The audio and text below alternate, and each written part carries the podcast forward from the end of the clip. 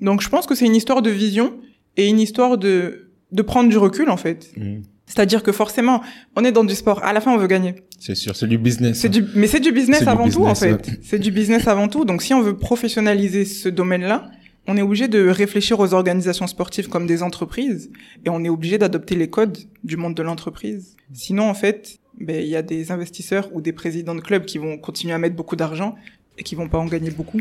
Donc, euh, à un Mais- moment donné, je pense que c'est un modèle qui est pas viable sur le long terme.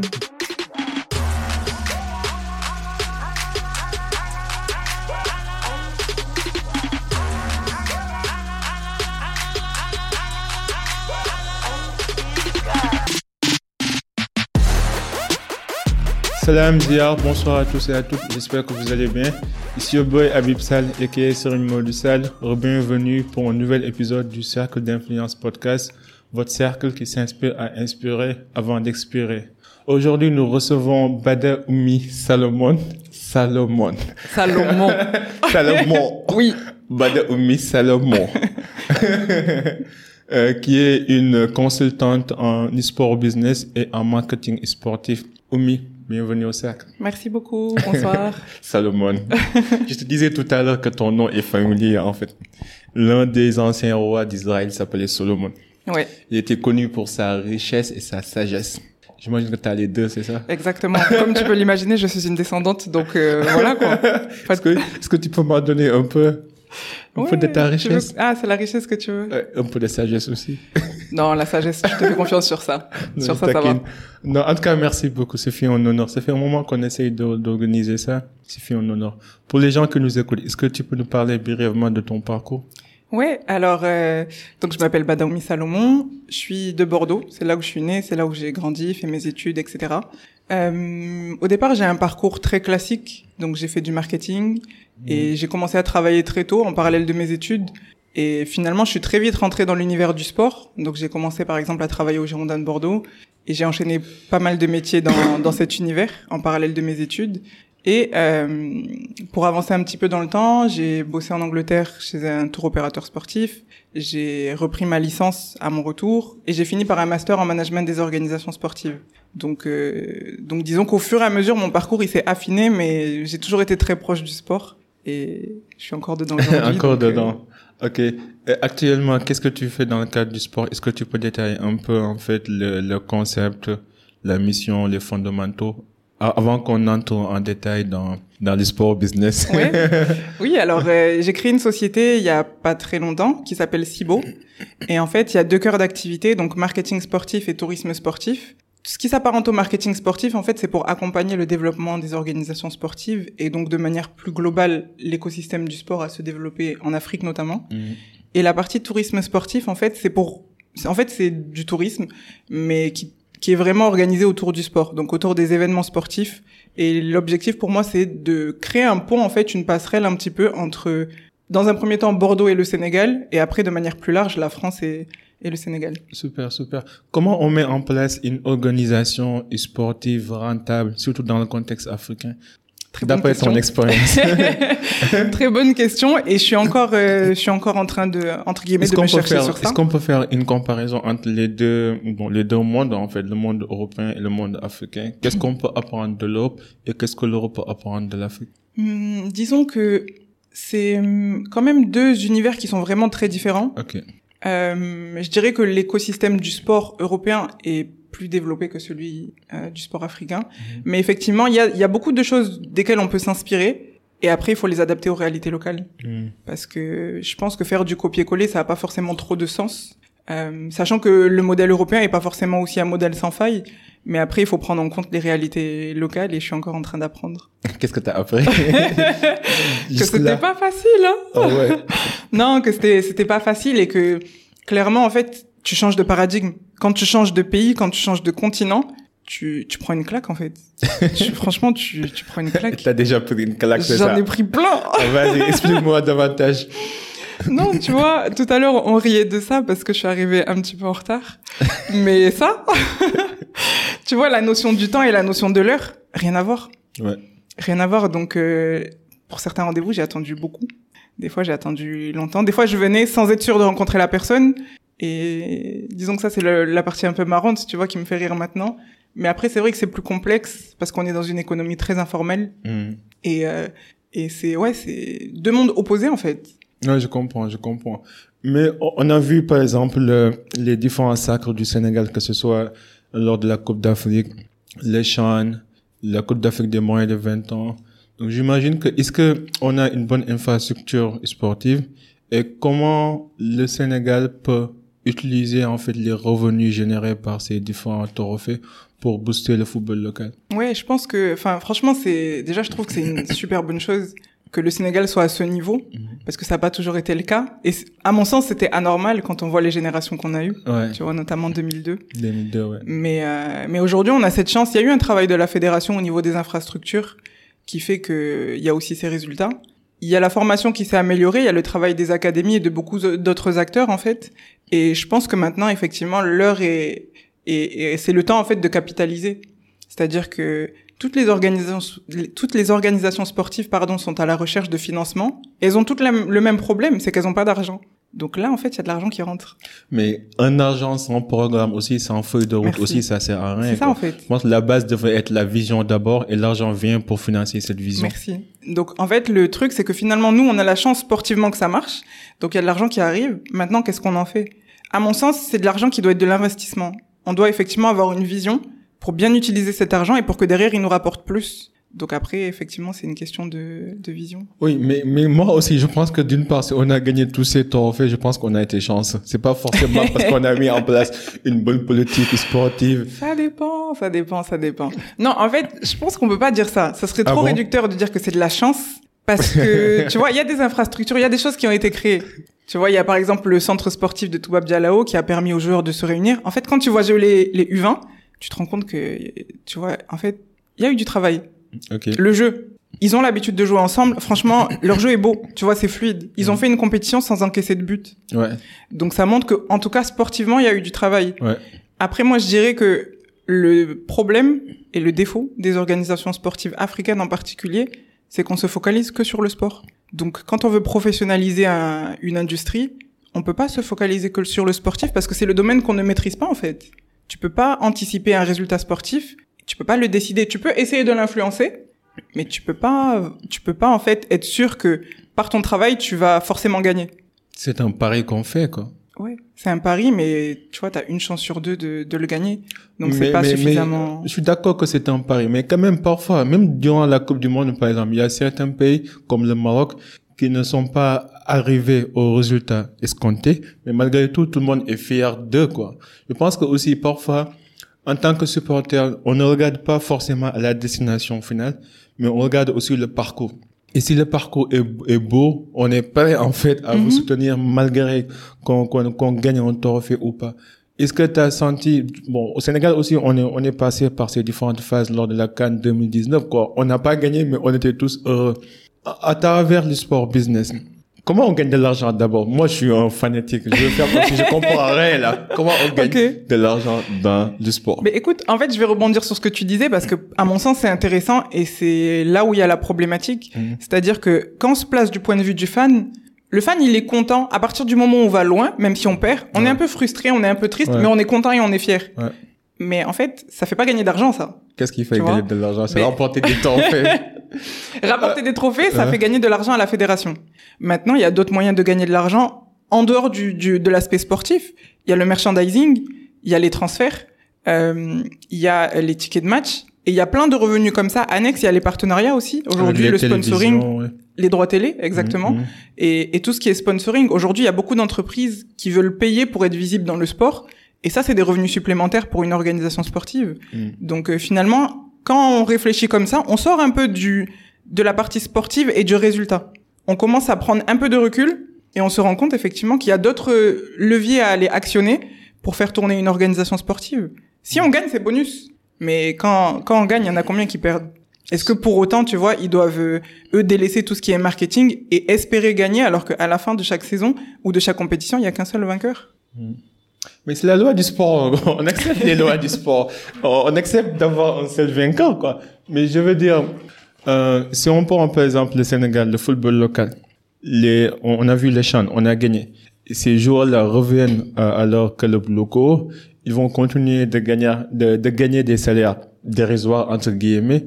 Et pourtant, qu'est-ce qu'on peut faire? Par exemple, toi, à travers ta feuille de route, à travers ton, euh, la partie euh, tourisme sportif et marketing sportif, quels sont les leviers d'action sur lesquels ces clubs locaux peuvent se baser pour augmenter leur performance, mais aussi générer des revenus avec leur fanbase, quoi? Mais écoute, moi je pense que c'est euh, il y a du potentiel. Mhm. Et pour moi, le sportif, en fait, quand tu es dans de bonnes dispositions sportives, pour le marketing, c'est bénéf. Ça veut dire qu'aujourd'hui, le Chan, personne n'a misé sur le Sénégal pour le Chan. Mhm. Mais en fait, quand tu le gagnes, tu atteins une- un certain niveau de notoriété. Et à ce moment-là, il faut capitaliser dessus.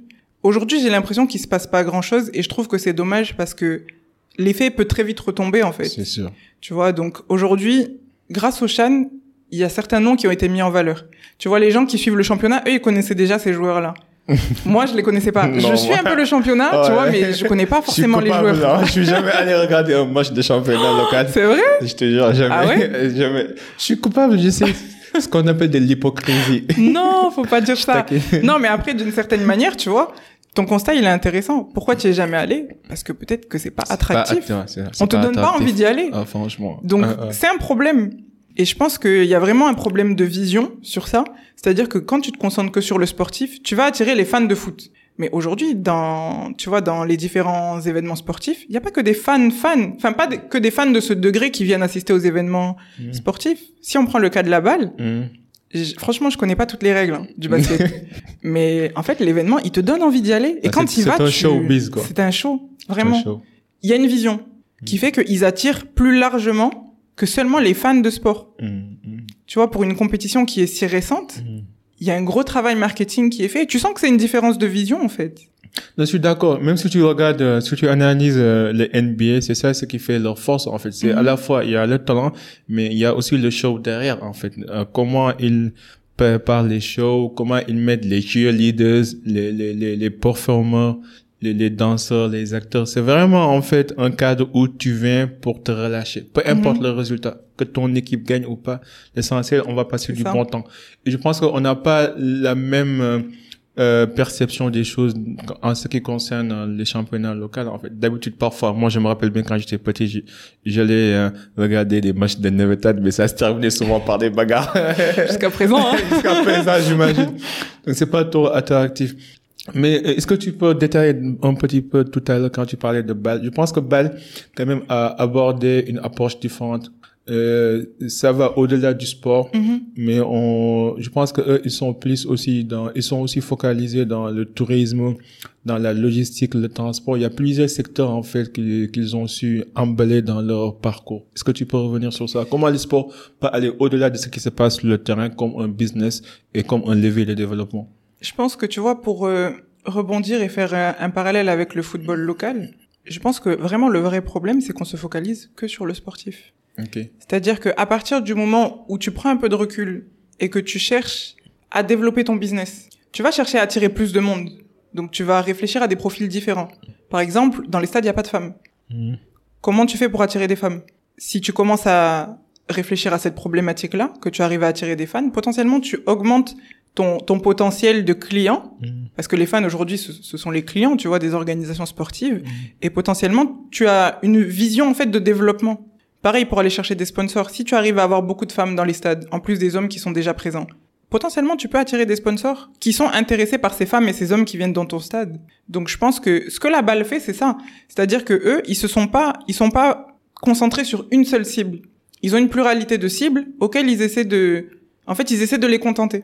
Donc le show, c'est pas pour moi ou pour les fans de basket ou pour toi. C'est pour un ensemble de personnes qui veulent un événement où ils peuvent passer du bon temps, se détendre, etc., etc. Mm. Donc je pense que c'est une histoire de vision et une histoire de de prendre du recul en fait. Mhm. C'est-à-dire que forcément, on est dans du sport. À la fin, on veut gagner. C'est sûr, c'est du business. C'est du, mais c'est du business du avant tout en fait. C'est du business avant tout. Donc si on veut professionnaliser ce domaine-là, on est obligé de réfléchir aux organisations sportives comme des entreprises et on est obligé d'adopter les codes du monde de l'entreprise. Sinon, en fait, ben il y a des investisseurs ou des présidents de clubs qui vont continuer à mettre beaucoup d'argent et qui vont pas en gagner beaucoup.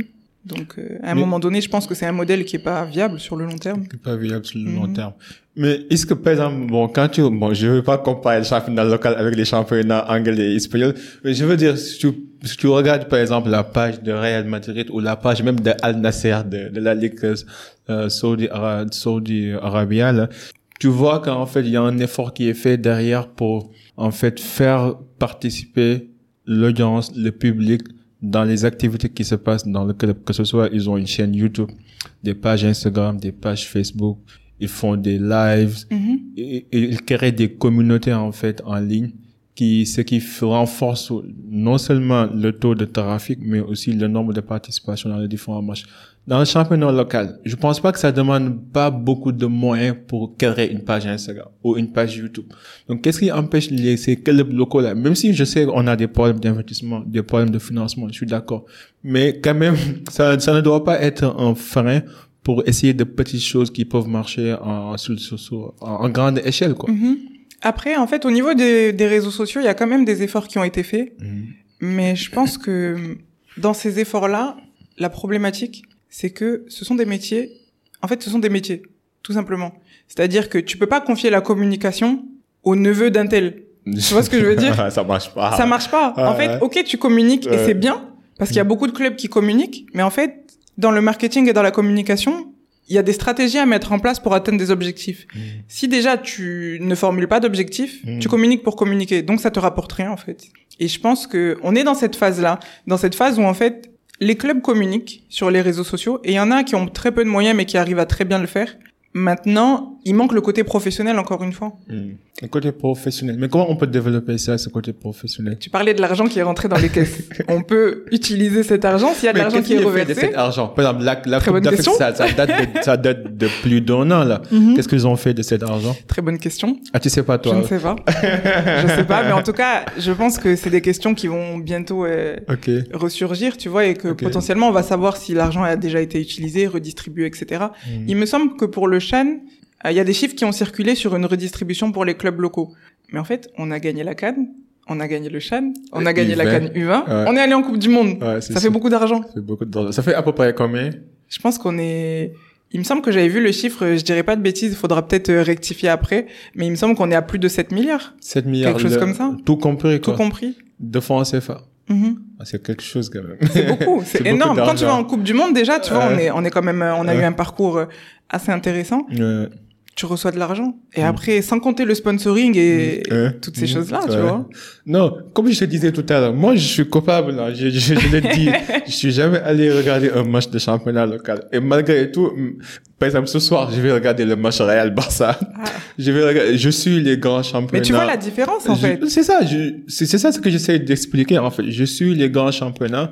C'est pas parce qu'on on, on me force de le faire, c'est Mhm. parce que je- j'y vois en fait de la qualité, j'y vois de- du talent, de la technicité, de la technicité.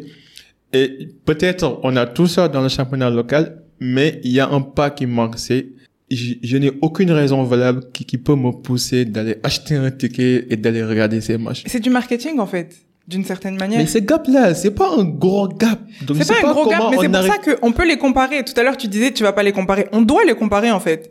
On doit se dire, OK, ces championnats-là, peut-être qu'ils sont plus vieux que les nôtres. Mhm. Donc, en toute humilité, tu vois, il faut faire des comparaisons qui ont du sens. Mhm. Mais en fait, pourquoi on s'inspire pas de leur fonctionnement? C'est-à-dire que tout à l'heure, tu faisais des comparaisons de pages Instagram. Mhm. Mais regardons ce qu'ils font. Essayons de faire pareil, puisqu'il y a déjà des pages Instagram qui sont lancées. Essayons d'aller, en fait, créer ce lien avec nos supporters et potentiellement d'élargir nos cibles. Tu vois, je pense qu'il y a plusieurs personnes dans mon cas. Euh, lors du Chan, en fait, il y a un nom qui est sorti. Lamine Camara. Oui. Lamine Camara, son nom, il est sorti. Cannes U20, même chose. Moi, au bout du, en fait, après le Chan, je suis allé le suivre sur Instagram et je pense qu'il y a beaucoup de personnes qui ont fait la même chose. Comment on capitalise sur ça, en fait? Que ce soit pour l'athlète en lui-même, que ce soit pour la visibilité de son club, de son championnat ou de la fédération sénégalaise de manière un peu plus globale. Et je pense que c'est ce travail-là qui manque pour euh, le développement en fait. Et d'où l'importance de ton entreprise qui évolue dans ce domaine-là, Mhm. du marketing relationnel. Parce que c'est dommage, hein. par exemple, maintenant le sport, c'est vrai que c'est des clubs, mais en même temps c'est individuel. Par exemple, si on a acheté Cristiano Ronaldo à plus de 200 millions de dollars par an, c'est parce qu'il génère sur les réseaux plus de 500 Exact. millions d'abonnés. En fait, déjà, c'est des chiffres factuels qui démontrent votre valeur, quoi.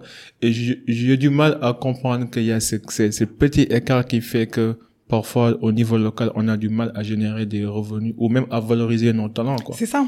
En fait, c'est ça. Je pense que, comme tu dis, il y a un, un gap. En fait, il y a un très gros écart entre les deux. Mais on a les, en fait, on a les, on a les ingrédients, mais on n'arrive pas à faire un bon gâteau encore. C'est ça qui me fait qui me pose problème en fait. C'est frustrant. C'est frustrant parce que on n'a pas besoin de réinventer la roue en fait. La solution est là, elle marche. Exact.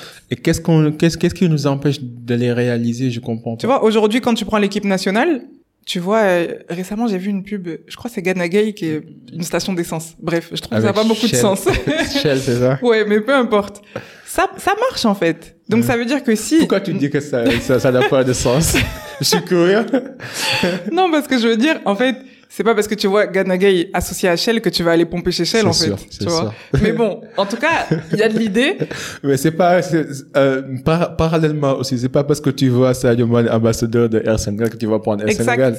Exact. Mais c'est- en fait, c'est exactement la même chose et c'est pour ça qu'il y a beaucoup de boulot finalement à faire. Euh, tu sais, pour accompagner aussi sur cette compréhension du marketing sportif. C'est-à-dire que là, on est dans du marketing d'influence, typiquement, tu vois. Mais effectivement, il faut que ça rentre dans une stratégie globale. L'exemple de Sadio Mané, en fait, c'est un exemple euh, dont, j'ai beaucoup parlé. On en avait fait un, un live d'ailleurs. Mais en fait, c'est pas le fait d'associer Sadio Mané à Air Sénégal qui va faire que tout le monde va aller prendre Air Sénégal. Il y a des problématiques chez Air Sénégal qui doivent être réglées, Ouais. au moins avant ou en parallèle de ce partenariat pour qu'il ait du sens Ouais, c'est sûr. et pour qu'il ait de l'influence en fait. En même temps, ils ont payé pour avoir ce partenariat. Ouais, ils mais- ont payé gros, Mais j'imagine. ils ont payé gros. Est-ce que l'investissement il, il va être rentable? Rentabilisé, c'est sûr. Et est-ce qu'ils se sont posé cette question-là? Je ne sais pas. En même temps, je pense qu'il y avait des problèmes beaucoup plus urgents que d'aller payer un, un accord de partenariat avec un influenceur sénégalais. Je pense aussi. hein. Je Je pense aussi. pense. En tout cas, en termes de timing, oui, je pense timing, qu'il fallait peut-être travailler d'abord la stratégie, euh, la qualité, la, la qualité, fidélisation. la fidélisation, exactement. Mm. Et après, peut-être capitaliser avec un, un Sadio Mané. En soi, le choix est pas. Mm. En soi, je trouve que c'est un bon choix, Mhm. mais le timing, on peut en Mm. discuter, tu vois. En fait, moi, c'est ça, en fait, mon problème avec pas mal d'entreprises. Je pense que d'habitude, ce que je vois, je comprends la vision derrière, mais le timing est mal fait, quoi. Ouais. Tu vois un peu? En fait, peu importe la personne qui est associée avec ton image, avec la marque, si t'as pas de bons produits ou de bons services, ça sert à rien. C'est clair. quoi. Parce clair. que tu fais que générer plus de clients fâchés. Ouais. Et en plus, tu dépenses de Tu l'argent. dépenses de l'argent. Exemple, Air Sénégal, imagine Sadio Mane a fait amener plus de, de, de, de, de, de 100 000 nouveaux clients à Air Sénégal.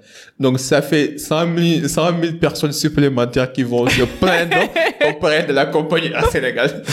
Ah, sur les réseaux vous sociaux, avez- ça rigole pas. Oui, alors vous avez du mal à satisfaire votre clientèle de base. Ouais, c'est extraordinaire. Non, mais tu vois, ça, après, finalement, c'est une problématique euh, de marketing tout court.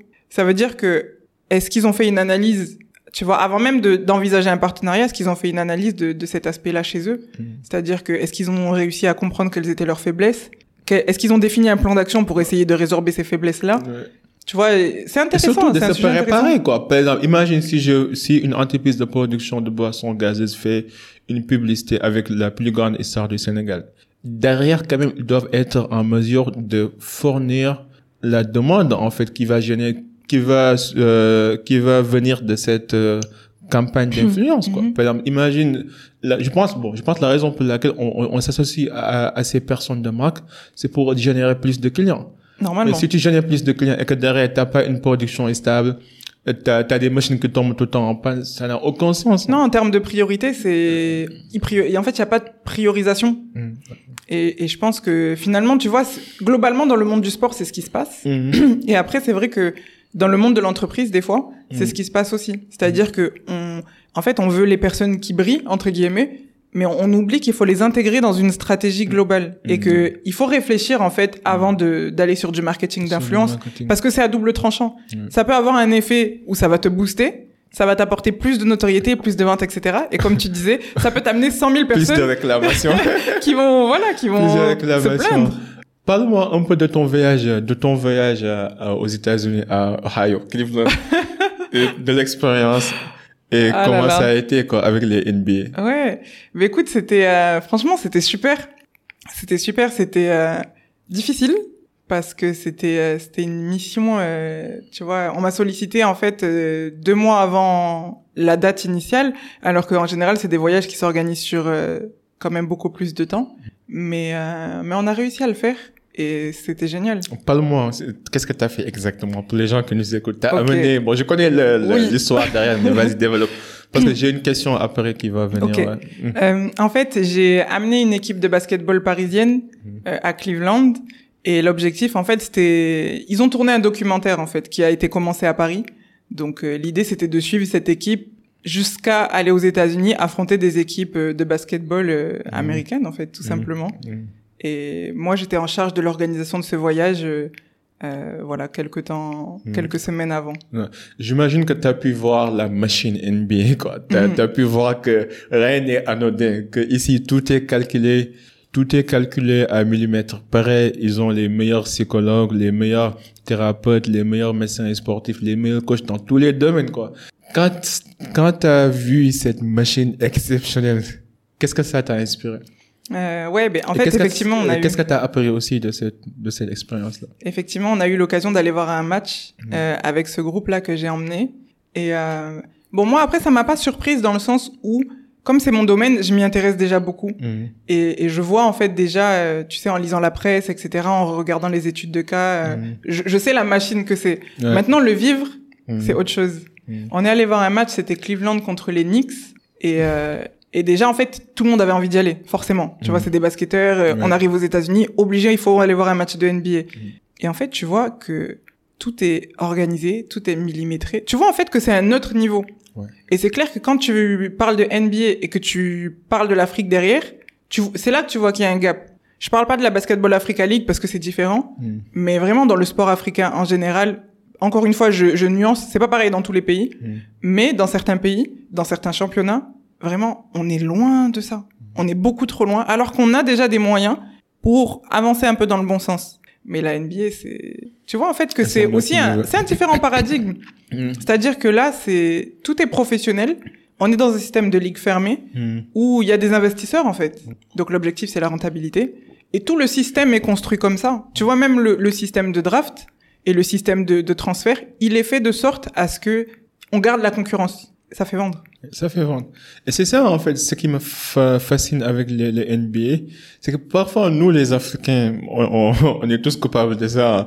C'est que on, on- parfois, on, on modélise ce qui marche ailleurs et on, on, on essaye de les rendre divins, quoi. Comme si que ce niveau est, est On peut pas l'atteindre comme si on pouvait pas l'atteindre. Ouais, Comme si ce, ce niveau, c'est exceptionnel et jamais on pourra l'atteindre, peu importe nos efforts. Alors que c'est pas le cas, en fait. NBA, c'est une organisation qui existe depuis plus de 75 ans, si je me trompe pas. Et que ils ont su parcourir un chemin pour arriver là où ils, ils sont actuellement. Pourquoi pas nous aussi?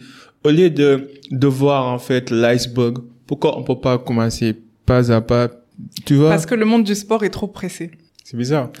Mais il, faut un pas pour démarrer, quoi. Il faut Ouais. qu'on démarre de quelque part. On Non, peut pas se, se comparer des NBA. C'est ça. En fait, faut toujours essayer de contextualiser parce que sinon, Hmm. tu te fais mal à la tête. Si tu sûr. regardes la NBA et tu regardes là le championnat Mhm. local, mais tu te dis, en Non. fait, on va jamais y arriver. Mais effectivement, eux, ça a pas, ça s'est pas fait en un jour, comme on dit, Rome ne s'est pas construite en un jour. Non. Donc, il faut commencer quelque part Hmm. et se comparer d'une année sur l'autre. Tu ça. vois, aujourd'hui, la Basketball Africa League, certes, ils arrivent avec des moyens, mais en fait, tu vois déjà une évolution entre la saison 1 et la saison 3. Et ça va aller encore mieux, en fait, avec Mhm. le temps. Hmm. Mais il faut avoir l'humilité de se dire, OK, on commence là, demain on veut aller là, pour après-demain aller là, en fait. C'est ça. En fait, tout ça, c'est de l'œuvre humaine. Et j'aime pas quand les gens essaient de sacraliser les choses, comme si Mm. que c'est du sacré, on touche pas à ça. Alors que vrai. ça, c'est une activité humaine. Non, mais si C'est tu savais, moi, ça me humains. frustre. Moi, ça me frustre, en fait. Ah Même ouais. Parfois, quand j'entends les gens parler de Elon Musk, de Bill Gates et autres, mais c'est des, humains, des humains. en fait. C'est des humains qui comme chient comme mangent nous comme tous, quoi. Arrêtez de les sacraliser, quoi. Tu vois. Non, c'est vrai. Mais en fait, c'est un complexe aussi qu'on se crée. Ça. Tu vois, c'est un complexe qu'on Mm. se crée et j'ai l'impression en tout cas que dans le sport, Euh, c'est quelque chose qui est en train de sauter un peu, tu vois. Genre quand on voit même les résultats de l'équipe sportive, euh, tu te dis, il y a un complexe qui est en train de, de, de sauter et, et c'est des barrières mentales en fait qu'on se construit. je te jure. Mais on, pourquoi on pourrait pas nous le faire Non, c'est exceptionnel. Surtout, moi, la dernière fois que je, que je suis allé à Paris, en novembre dernier, je suis allé regarder un match de Paris Saint-Germain. Mais je me suis dit dans ma tête, Wallah, je connais au Sénégal des joueurs qui jouent mieux que Mbappé. Mais tu te rends compte? Mieux que Neymar et mieux que Messi. Sauf qu'ils n'ont jamais eu la chance d'avoir cette visibilité de jouer dans Mais les Wenger l'avait dit, hein. Wenger l'avait dit. Il avait dit. On a plus de talent que l'ensemble de ces clubs européens. La seule différence, c'est que ce talent n'arrive pas à la maturation. Ou bien leurs rêves sont coupés dès le bas âge. Donc maintenant, comment on peut faire? Bon, on va voir le prochain sujet, c'est euh, l'exploitation de, de du talent africain. Mhm. Il y a beaucoup de clubs qui viennent ici extirper nos talents, les revendre en, en Europe avec à des prix dérisoires, j'imagine.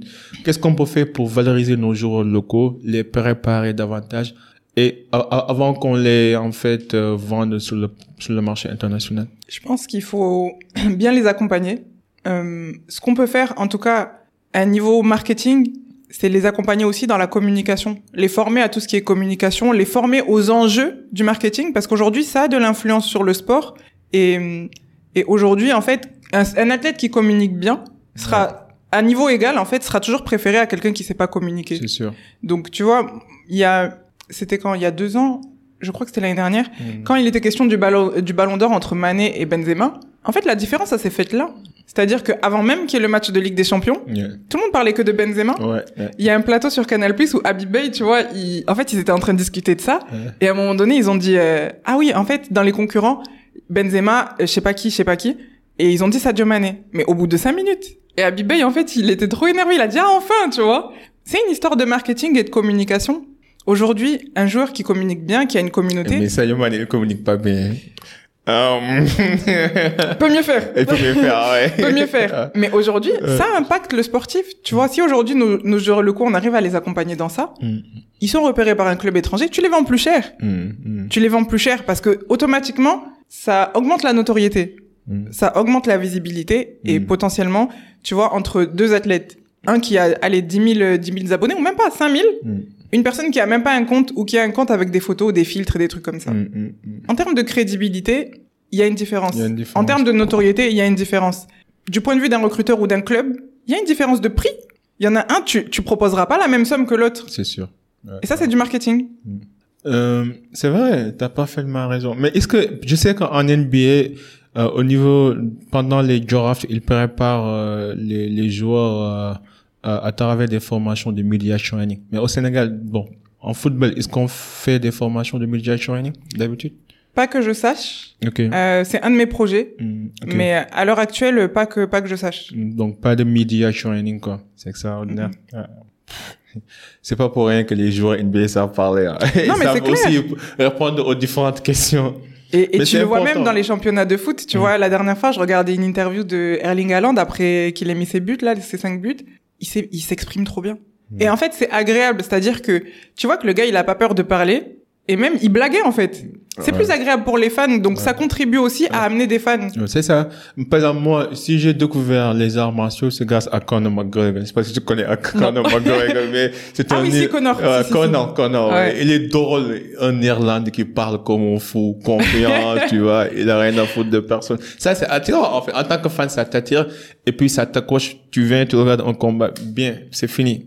T'es Non, mais accroché tu pour vois, c'est toujours. c'est aussi un moyen de, de fidéliser et de d'aller conquérir de nouveaux prospects, de nouveaux fans. Mm. Je dis prospects, tu vois, des fois j'ai les mots qui sortent plutôt en mode business vois, je que. vois, je vois. Mais en fait, c'est ça, les fans, c'est les clients des, des organisations sportives. Donc à partir du moment où tu comprends la chose comme ça, Mm.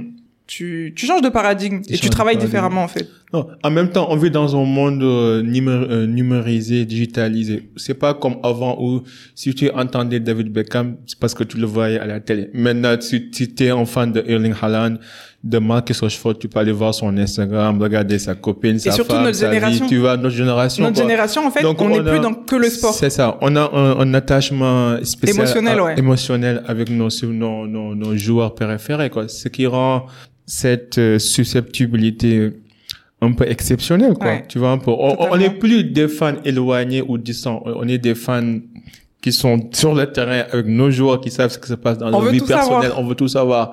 Mais sachant ça, il faut, il faut leur, il faut donner aux fans ce qu'ils veulent et réfléchir à comment le monétiser. Bon, tu vois, sans aller dans le privé privé, Mm, mais en fait des insides. mm, mm, Quand tu regardes les comptes euh, du Real Madrid, du Barça, etc., c'est ce qu'ils font. mm. Ils savent que les fans veulent ça, ils proposent.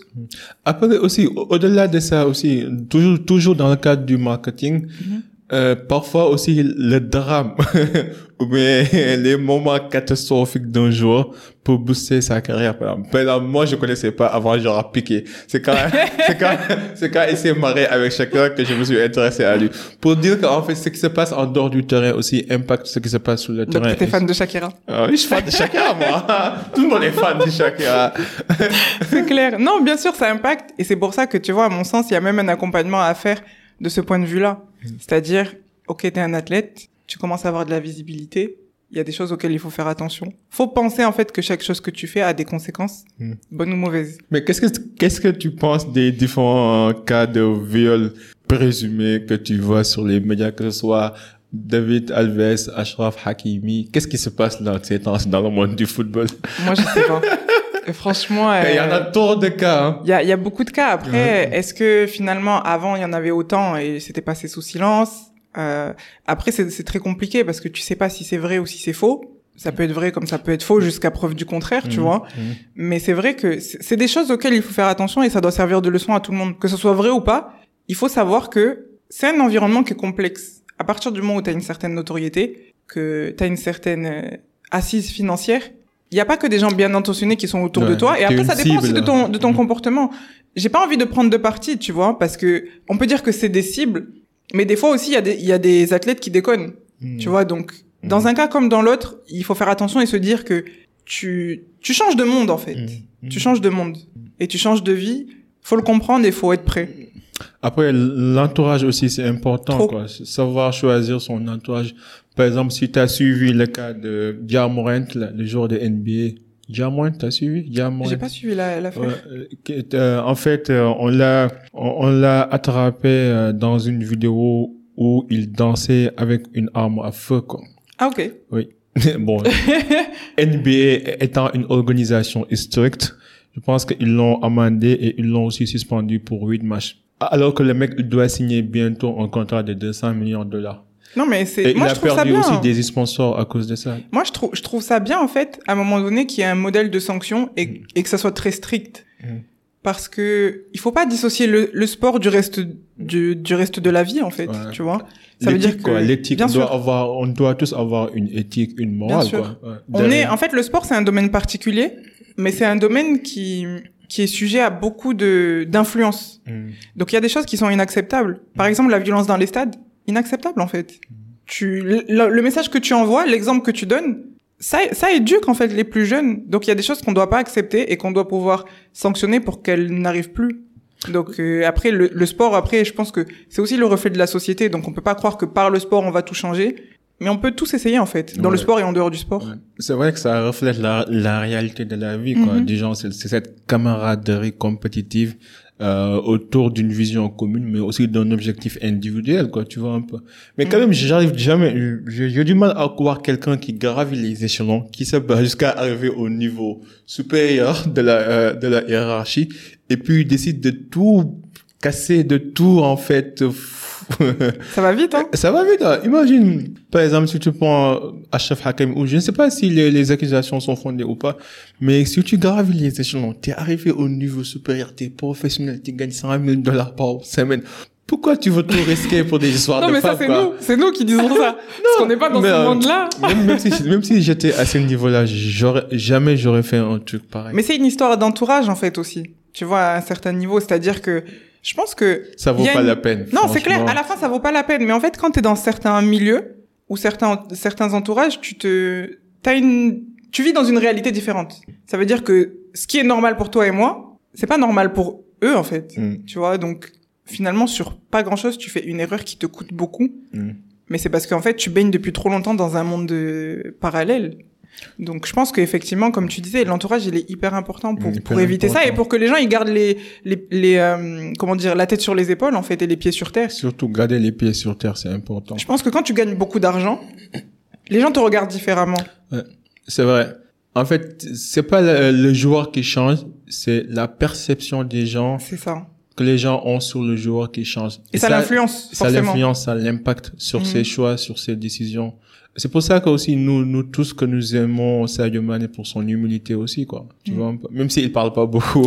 Je pense qu'il il- aurait pu être multimilliardaire s'il communiquait comme Mbappé. Mhm. Euh, Tu vois un peu. Je pense aussi. Oui, mais pour le pour, projet BAL, Basketball Africa League, je pense que le but derrière, c'est de valoriser le, le talent africain. Au lieu de laisser les, les, les managers, par exemple, européens ou américains, venir en Afrique prendre nos talents et les amener, je pense qu'ils ont su créer un modèle où on met en valeur nos talents, on les met en compétence, on les valorise, et puis vous, vous venez, il y a tout qui était déjà fait. Maintenant, vous ne faites que nous donner le prix à sa juste valeur pour qu'on vous donne nos joueurs. C'est ça le but derrière, je pense. Ouais, et après, l'objectif aussi, c'est de créer une ligue Ouais. qui permettrait aux joueurs de rester. Ouais.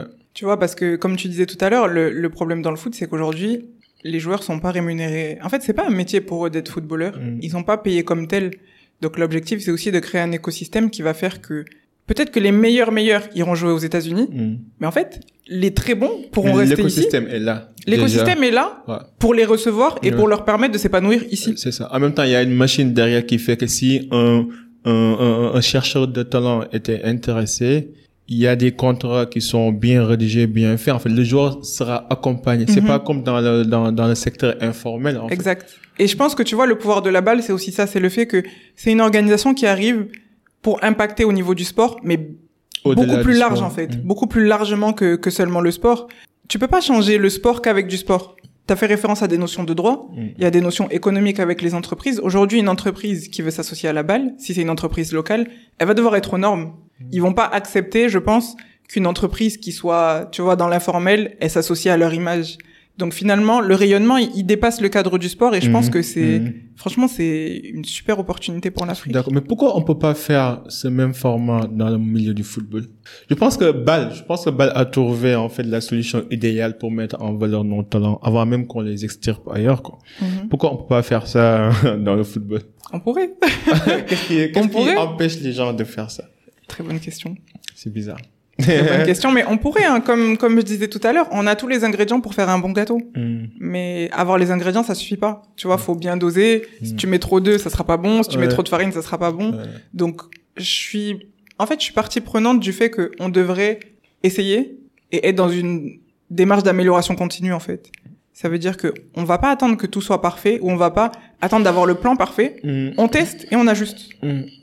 Après, c'est ça, le secteur informel, c'est, ça nous pose beaucoup de problèmes, surtout dans le milieu du football. Mhm. C'est vrai. Mais d'après ton expérience, euh, d'après ce que tu as eu à faire, les rencontres que tu as eu à, à, à, faire avec pas mal de personnes, quelle est ta perception globale du football local et qu'est-ce qu'on peut faire davantage en termes de conseils quoi? Quel, Donne-moi toi conseil que tu donnerais à tous les différents clubs locaux pour valoriser euh, le championnat local.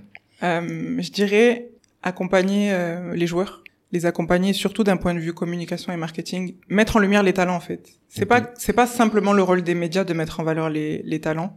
Et je pense qu'on peut accompagner les joueurs à, à prendre soin d'eux-mêmes, à prendre soin de leur image, parce qu'aujourd'hui euh, il y a des clubs qui sont connus parce qu'il y a tel joueur et tel joueur qui sont passés. Ouais. Tu vois les Comme a- Bamba Dieng avec Génération. Foot, avec Gueye. Djambar. Mm. Euh, c'est en fait les clubs sont davantage connus parce que c'est les anciens clubs d'un tel. Mm. Donc il faut capitaliser sur ça avant même qu'ils partent. Je trouve pas ça normal que les joueurs en fait deviennent des stars à partir du moment où ils quittent le continent. Mm. C'est un problème et je pense que chacun a sa responsabilité dans ça. Et c'est pas que le rôle des médias de mettre en valeur les Mm. les athlètes. Donc Mm. euh, en premier lieu, je dirais ça et je pense que ça coûte, ça leur coûte pas grand chose De faire ça. ouais de travailler sur sur cet aspect-là. Après, je dirais euh, la gouvernance, genre professionnaliser les clubs en interne. Confier le marketing à quelqu'un qui avec transparence, quoi. avec transparence, la gouvernance c'est important. Ouais. C'est important. Si tu veux professionnaliser, t'es obligé d'être transparent et euh, et de mettre en fait la compétence au bon endroit. Ça. Parce que comme je disais tout à l'heure, si tu confies le community management au neveu d'un tel, mais c'est bien, tu vois, il y aura, il y a un début. Mais à un moment donné, si tu veux passer l'échelle supérieure, il faut mettre un professionnel en fait à ce niveau-là pour que La ça puisse bonne te personne rapporter. à la place qu'il faut. Exactement. Pour que ça puisse te rapporter quelque chose sur le long terme il faut mettre un professionnel en fait, tout simplement. Là, je pense qu'on est à deux conseils. Oui. euh, le dernier. Et le dernier, bon, c'est la même chose, c'est la même chose, mais je dirais, euh, ça rejoint un peu tout ça, mais c'est penser aux fans en fait. Mm. le tourisme est sportif aussi. hein. Ça, c'est, disons que ça va avec le marketing pour moi. Ok, ok. Mais en fait, quand je pense aux fans, je me dis si tu penses aux fans, potentiellement tu arrives aussi dans la dans la démarche du, du tourisme sportif. Si tu te dis OK, quand j'organise un match, qui est-ce que ça peut intéresser? Si tu si as cette prise de recul là, en fait, tu vas mettre en place beaucoup d'actions qui vont faire que même les touristes en fait demain ils, ils voudront venir voir un match Mm. parce que il faut créer des ambiances, il faut Des créer ambiances, ouais. et ça, en fait, sur ça, il faut pas essayer de copier un, un tel. Il faut faire quelque chose qui qui ressemble à l'âme du club et il faut se reconnecter avec ça, en fait. Surtout avoir des valeurs, quoi. C'est ça, se Avoir reconnecter aux valeurs Mm. et, et penser aux fans. Pas penser que à ceux qui viennent dans le stade déjà, mais se dire, OK, comment je fais pour rendre mon club attractif? Comment je me différencie des autres? Et revenir un petit peu à l'essence des valeurs. J'aime beaucoup l'exemple du Casasport. Pour moi, le Casasport, c'est un club qui, qui est différent, en fait, dans, dans cette, euh, dans cette partie-là et dans cette vision. Euh, en quoi Casa Sport est différent, par exemple, en termes de valeurs en termes de, de vision. En fait, ils ont une image très forte et ils cultivent leurs valeurs. Ça veut dire que le, le Casa d'il y a 20 ans, en fait, en termes de valeurs, c'est le, c'est le Casa d'aujourd'hui. Ils ont gardé les mêmes valeurs et la même identité. Tu sais, Super. moi, c'est un club que je connais parce que mon père, en fait, euh, quand j'étais plus jeune, il était dans l'organisation du, du Casa, ah, tu vois. super, super. Il m'a trop parlé du Casa quand j'étais petite. Il m'en a trop parlé. T'es biaisé. Complètement. Ça veut dire que quand je suis venue au Sénégal, quand je suis allée à Ziguinchor, il fallait que j'aille voir un match du Casa. Euh, Et tu vois, il y a aussi cette transmission si, si. De- fans, en fait. ouais, c'est important. qui fait que ben, mon père était fan du Casa. Moi, je n'y connaissais rien. Je connaissais que les noms qui me citaient. Tu vois, les Bokandé, etc. Je les ai pas vus jouer, Ah en fait. bon, Bokan est passé à Casa. Mhm. Ah ouais. Mais par contre, ben, grâce à lui, en fait, j'ai cet héritage qui fait que ben, si je devais choisir un club, je choisirais le Casa. C'est sûr, c'est sûr. C'est important, l'héritage Mhm. aussi. L'héritage familial, le- facteur transmission, Ouais. c'est important. ça, c'est à l'initiative du club. Ça veut Ouais. dire que si aujourd'hui, tu vois, le Casa, ils ont encore des liens avec ces personnes-là. Moi, Mhm. mon père, il est dans un groupe du Casa. Mhm. Donc forcément, émotionnellement, Ouais. je suis rattaché à ce club. Mais je pense que la raison pour laquelle ton père te partage toutes ces expériences, c'est parce que lui-même, il a passé du bon temps avec le Ouais. club, tu vois. Ouais. Donc ça, ça revient à ce qu'on disait la même chose, c'est la qualité de l'expérience. Exactement. Le user experience. C'est ça qui compte à la fin. Parce qu'on on, on va pas raconter, on, on va pas raconter une mauvaise histoire à nos, à nos enfants, c'est sûr. C'est clair. Et c'est pas des clubs qui ont tout gagné. Ils ont gagné, mais ils ont aussi perdu. Ouais. Mais finalement, à la fin, c'est pas ça qui compte. T'as parfaitement raison. Créer un cadre qui fait que l'utilisateur ou bien le fan, il sera ravi, joyeux, content et surtout hâte de, de, de raconter cette expérience Et c'est à les gens sa qui, famille. et quoi. c'est les gens qui sont prêts à dépenser beaucoup d'argent, même s'ils en ont pas beaucoup. Ouais.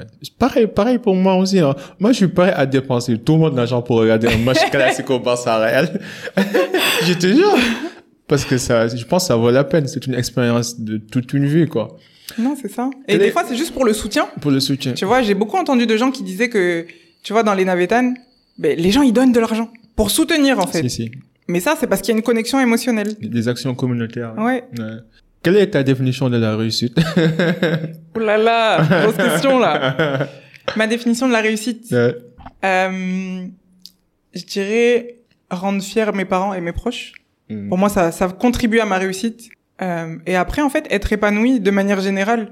Tu vois, c'est-à-dire qu'aujourd'hui, ben, j'ai des ambitions, j'ai des projets. Et disons que j'apprécie le chemin, mais en fait, si j'arrive à cet objectif, ça va contribuer à ma réussite. J'aurai l'impression, en fait, d'avoir atteint mes objectifs et, entre guillemets, d'avoir réussi, même si ça voudrait pas dire que je suis arrivé, ça y est, j'ai fini. Mm. Non, forcément, j'aurai déjà d'autres projets, parce que j'en ai déjà beaucoup, beaucoup en tête. Mm. Mais, ouais, pour moi, c'est... C'est rendre fier tes parents. Surtout. Mais ça, c'est subjectif, non? Ouais. Ah, ah ouais. ok, ok. C'est carrément subjectif, Ouais. mais en fait, c'est, je pense que c'est, propre à chacun, Parce en que fait. j'analyse, en fait, sur quels critères on va se baser pour rendre nos parents fiers? Je pense que ça dépend après aussi, on peut se dire que ça dépend de, de, entre guillemets, ce qui rendrait fiers nos parents. ok. Je pense que, Je sais que moi, ma mère, là, c'est le mariage. Et ça, c'est rien. Ah, donc Mais il faut c'est ça, accélérer, là. j'analyse, quoi. Je me dis, ah ouais, mais comment on pourra nos parents fiers, surtout sachant qu'eux-mêmes, ils, ils ont leur préférence. Ouais, ils, ont, clair. ils ont leur euh, subjectivité, en fait, dans, dans non, certaines c'est questions. clair. Mais après, je pense que, tu vois, de manière plus large, bon, je sais pas pour ta maman, hein, mais en fait, ils sont fiers si on a réussi à faire ce qu'on avait envie de faire et que c'est quelque chose de bien en fait. Si, si, surtout. Tu ouais. vois. Ouais, Donc ben, le mariage ça en fait partie, donc faut accélérer. Mais tu vois, d'un point de vue professionnel, je pense que ouais. Ta mère elle doit déjà être fière de toi. C'est sûr, ouais, c'est sûr. Mm. C'est Il reste sûr. plus que le mariage après ça, elle va devoir attendre un peu. elle va devoir gérer sa colère.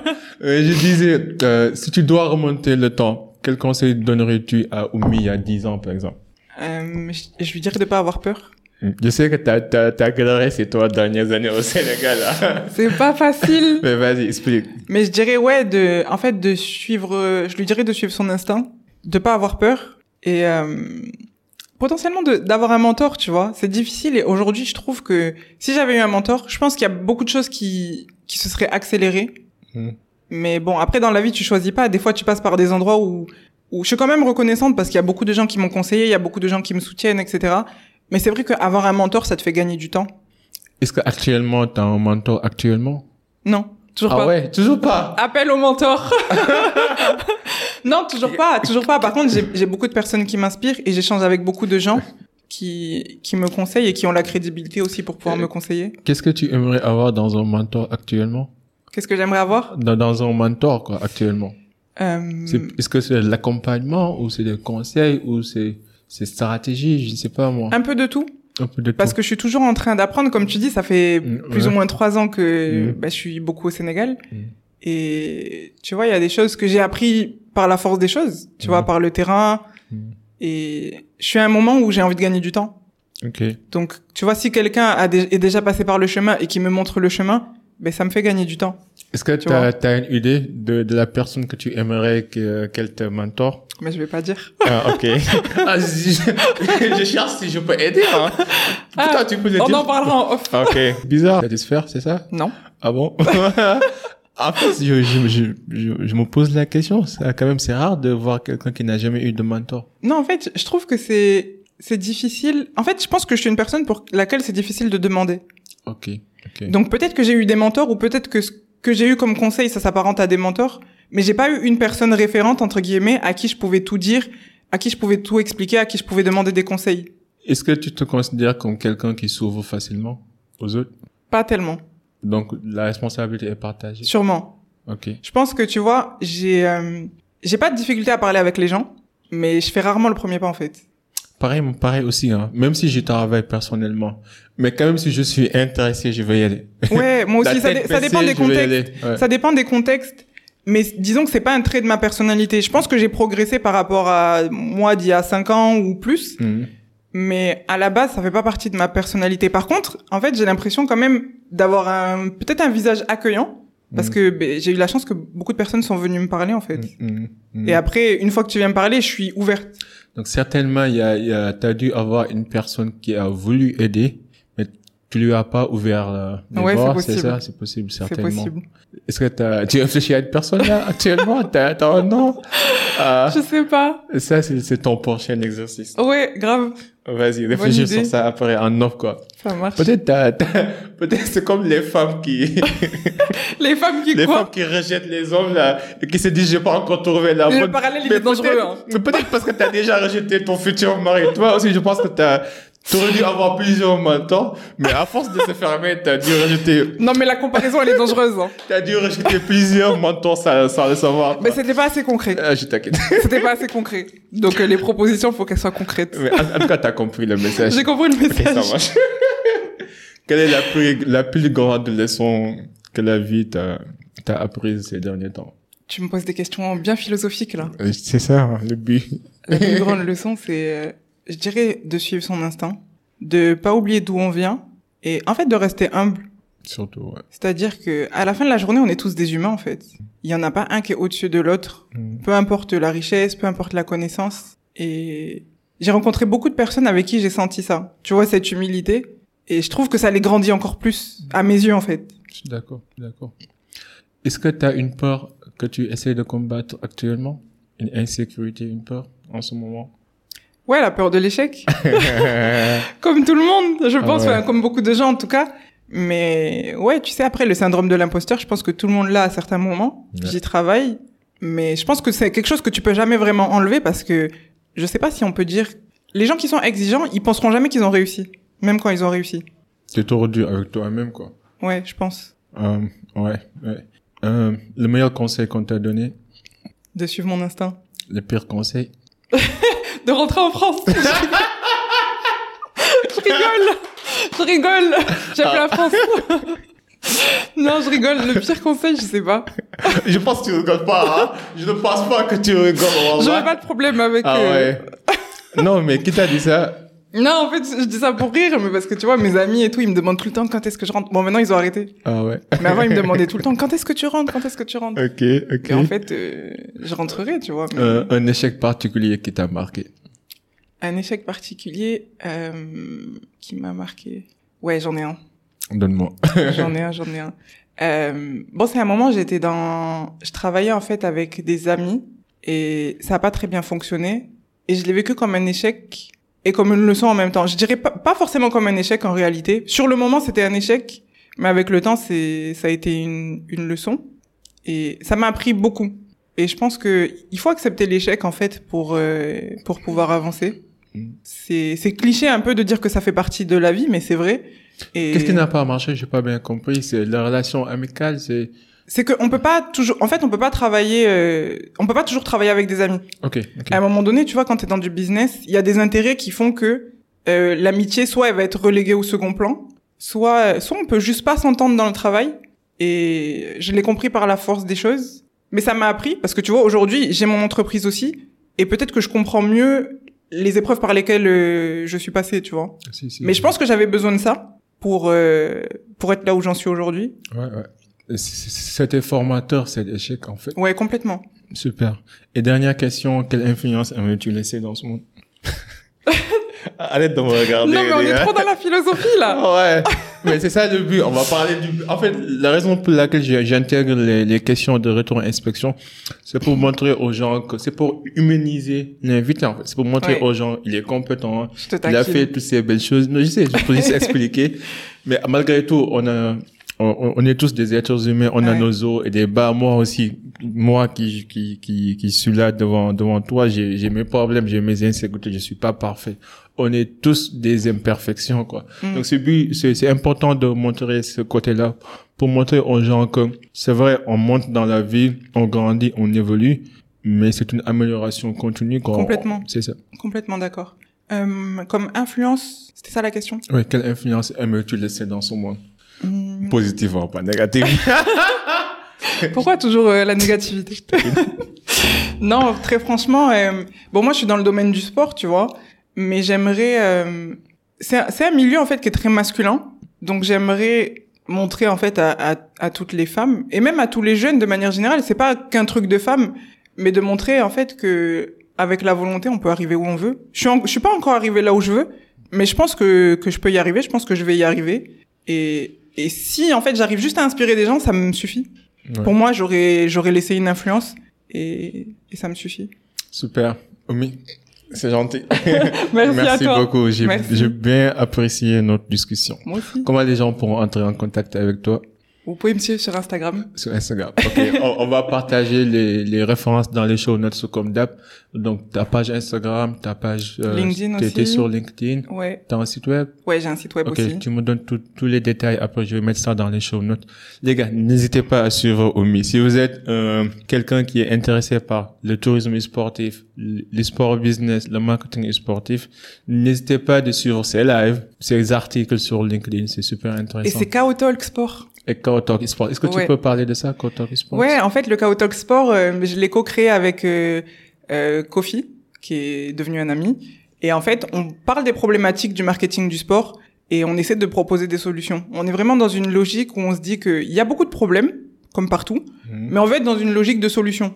Donc on échange, on essaie de démocratiser euh, la compréhension du marketing sportif et, et on espère que de là, il y a des projets qui vont naître. Donc euh, si vous êtes intéressé par les thématiques du sport, euh, n'hésitez pas à venir participer, c'est sympa, Yeah, on rigole bien. For sure. On rigole bien. comme, comme, comme, Voilà, comme on rigole ici, quoi. c'est ça. En tout cas, c'est fait un honneur. Merci beaucoup. Merci à toi. Et je te souhaite que le meilleur au monde pour tes projets. Et ne ratons pas. Pas, pas, pas, pas Désolé les maintenant. gars, je rentrerai pas. Pas maintenant. Reste un peu. Ouais. On va gérer. Les gars, à la prochaine. En attendant, soyez uniques, soyez légendaires. Peace and love. We out. Bye.